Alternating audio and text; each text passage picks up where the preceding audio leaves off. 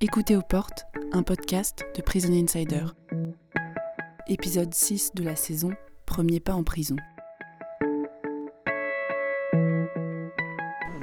L'expérience euh, que j'ai vécue, je dirais pour la toute première fois, c'est en 2015 la période du changement de la Constitution. Les gens savent que c'était houleux. Et euh, j'ai fait partie de cette jeunesse qui est montée au créneau pour euh, dénoncer un peu euh, tout ce qui se passait et interpeller les autorités à faire très attention que le chemin qu'ils ont emprunté, c'était pas un chemin normal. Et cela m'a coûté parce que j'ai interpellé par écrit et ça m'a coûté une prison. Arrêté, je me souviens, c'était un 14 septembre 2015. J'ai séjourné à la prison, euh, c'est pas une prison, un commissariat central à l'époque, la direction départementale de la police, d'où j'ai fait pratiquement, je dirais, euh, de septembre euh, en fin décembre. Et j'ai passé un bon moment là-bas. C'était criard, c'est une expérience. si vous n'êtes pas un homme qui a deux pieds sur terre, vous allez craquer. J'ai vécu ce que je, ne pouvais pas imaginer. Hein. J'ai aussi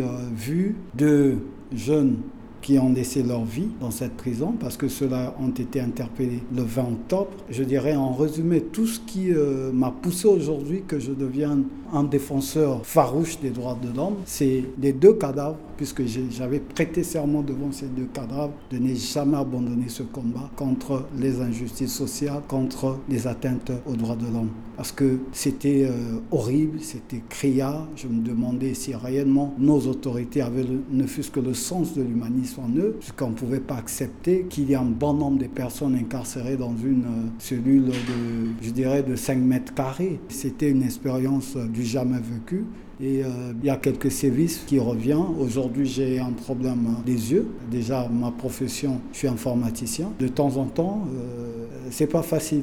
Il y a d'autres encore sévismes, bah, de temps en temps ça arrive, puisque vous dormez même à même au sol, sur des carreaux. Imaginez, vous passez euh, pratiquement quatre mois euh, sur des carreaux. Donc c'était pas facile, c'était pas facile, mais euh, on en fait avec. Pour, ceux qui veulent me connaître, je suis Chris Belvidongi Ganga. Je suis un responsable de la société civile, notamment coordonnateur adjoint et porte-parole du mouvement citoyen Radbol. Donc je n'ai pas aux yeux pour euh, cacher mon identité parce que c'est euh, le combat que je mène au quotidien au Congo-Brazzaville.